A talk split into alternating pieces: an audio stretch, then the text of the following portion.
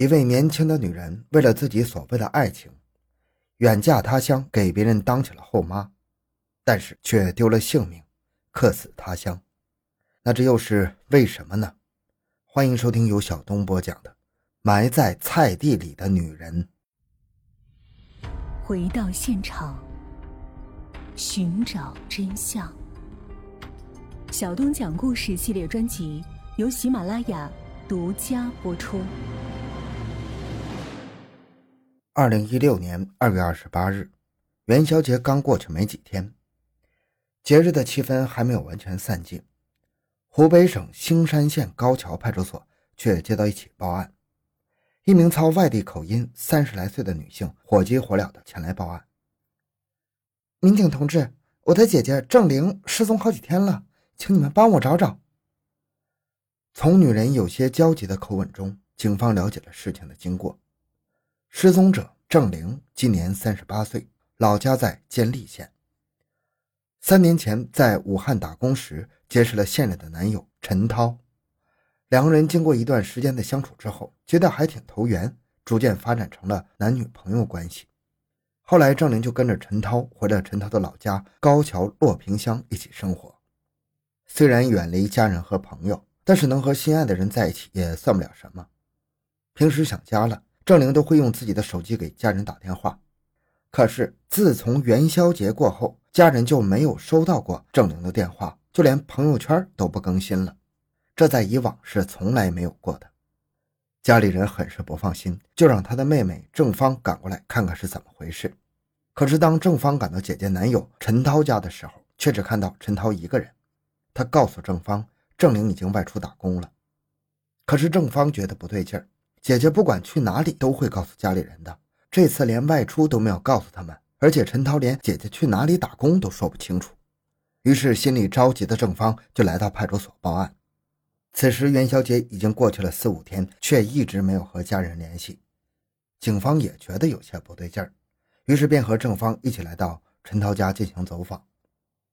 原本比较宁静的村庄，看到警察来了又变得喧闹起来，人们都很好奇这是发生了什么。民警找到陈涛了解情况时，他的说辞还是一样，郑玲外出打工去了，但是去哪里打工他不知道，也没有接到过郑玲的电话。这时一名围观的热心村民却对民警说了不同的情况。郑玲不可能去打工的吧，她是不是回家走亲戚去了？当得知一起前来的还有郑玲的妹妹时，这位村民解释道，郑玲性格特别开朗，和我们这些邻居的关系都不错，平时大家经常在一起聊天打牌，从没听说过她要出去打工啊。而且我们这里比较穷，之前也有很多男人带女人回来，结果没几天就走了。我们就问他以后会不会走，他说这里就是他的家了，不会离开的。民警又和经常在这一带代客的司机取得了联系，司机们都说没有搭载过郑玲。民警又调查了郑玲失踪期间的所有出行记录，也始终没有她的踪影。据此判断，郑玲极可能没有出村。可是有村民反映，这两天他们也曾到附近的山上去找过，也没有见到郑玲。一个大活人没有出村就这么消失了吗？他会去哪里呢？就在排查工作进入困境的时候，警方接到报案，兴山县某镇水库发现了一具女尸。根据描述，这具女尸的身高、穿着、年龄等都和郑玲接近。难道是郑玲遭遇了不测吗？民警立刻带着郑芳和陈涛赶往了现场，可是经过辨认，不是郑玲。于是民警重新回到郑玲失踪案的调查中来，将案件重新梳理了一遍。在和陈涛的接触中，民警发现了诸多疑点。首先，自己的女朋友独自外出打工，连电话也没有，他竟然没有一丝的着急。其次是在去辨认尸体的路上，陈涛也显得很镇静，好像就去看热闹似的。而且到了现场，他甚至有些不情不愿，离尸体远远的瞟了一眼，就肯定地说那不是郑玲。根据这些疑点，高桥乡派出所将此事上报了局里。副局长凭借多年的工作经验，觉得这件事不一般，不像是普通的人口失踪啊。他立刻召集了刑警大队的侦查员赶赴高桥开展工作，按照疑似命案的工作要求展开调查。到了村里，侦查员们分成两组，一组走访周围的群众，了解更多消息；一组进入陈涛的家，对房屋周围进行仔细的勘察，同时也在暗中观察村里的一举一动，防止有人搞破坏。经过调查得知，失踪的郑玲和陈涛已经生活在一起两年多了，但是还没有领结婚证。这个陈涛是个沉默寡言的人，平时也很少和村里人来往，反倒是外来的郑玲性格开朗，来村里没多久就和邻居们打成一片。邻居们说，郑玲平时很注重个人打扮，尤其是穿着上，最近很喜欢穿大红色的外套和红色的皮鞋。春节期间经常看她穿着一身红色，手里拎着一个白色的手提包走在路上。如果郑玲外出，按理说这些喜欢的衣服都会带着，可是在陈涛家，警方却看到这些衣物全都放在家里，不仅衣服、鞋、包都没有带走，就连日常使用的化妆品也都没有带走，这就让人有些不理解了。对此，陈涛解释说，呃，前几天我们吵了一架，郑玲一气之下就离家出走了，什么都没带走。后来他还给我打了个电话，说已经到火车站了。不过当民警要求查看通话记录时，陈涛却以手机掉进水里为由拒绝了。不过在郑玲失踪前一天，和她见过面的村民却是另外一番说辞。那天我看到郑玲一个人坐在火炉边烤火，她看到我后很热情地招呼往里坐，然后我们就一起聊家常。当时看郑玲挺正常的，她也没有说要出去打工的事情啊。但是第二天就再也没有人见到过郑玲了。和郑玲关系要好的牌友问陈涛，他就随口说了句外出打工了。这就让大家很奇怪。郑玲是一个性格活泼的人，她有什么事都藏不住，肯定会和大家说的。现在一声不响地离开了，这非常的不符合常理，也不符合逻辑。而且村民们说，这段时间陈涛家也有些异常啊，因为过年期间村民家中的大门都是敞开的，方便亲友村民走访。可是陈涛家却在郑玲失踪后一直大门紧闭，而且陈涛还去邻居家询问郑玲有没有和他们联系，他对别人说郑玲是出去打工了，具体去哪里也说不清楚，也联系不上。虽然两个人一直没有领证，但是在邻居眼里，这两个人的感情还是挺好的。既然感情很好，为什么在郑玲失踪后他就显得颇为冷淡呢？正当民警集中精力调查陈涛时，一个邻居向民警反映了一个情况。他说，郑玲失踪后，陈涛曾让他给郑玲的妹妹郑芳打过一个电话，问郑玲是不是去找郑芳的。邻居说，陈涛告诉他两个人吵架了，郑玲把家里的存款都拿跑了，现在不知道跑哪里去了。对于这个情况，陈涛的解释是，郑玲在这里没有其他的亲戚，所以他离家后应该回自己家去。这件事也得到了郑芳的证实，确实接到过邻居的电话。那难道真的是两个人吵架了吗？最后见过郑玲的牌友回忆，那天郑玲的状态是比较低迷的。郑玲告诉他，自己刚和陈涛吵完架，心情不好。如果郑玲真的是因为吵架而出走，那么之前的调查方向就错了。不过侦查员了解到，虽然两个人感情不错，但也不是没有吵过架，可郑玲却从来没有因此而离家呀。陈涛到底说的是真的还是假的呢？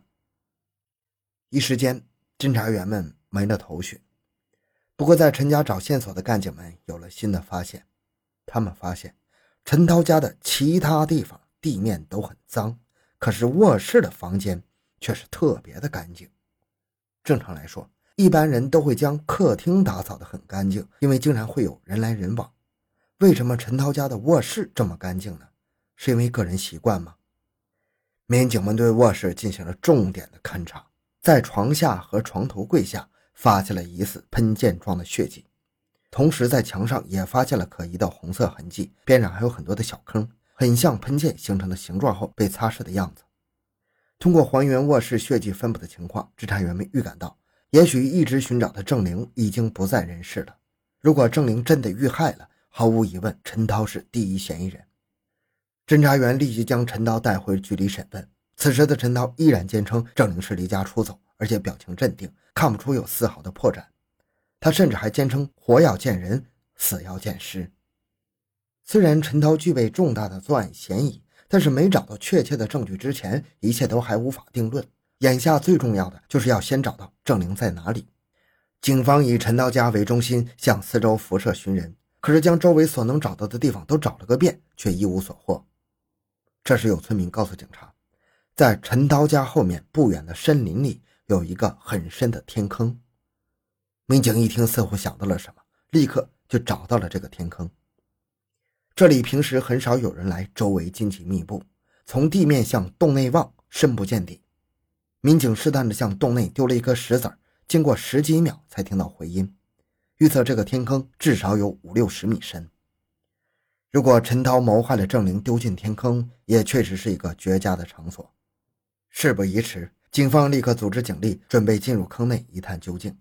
因为对洞内的情况不明，不确定是否有毒气或者野兽，为了确保安全，在村民的帮助下做了一个木滑轮，然后将绳索绑在一名干警身上，并配备了执法记录仪，一点一点的向下放。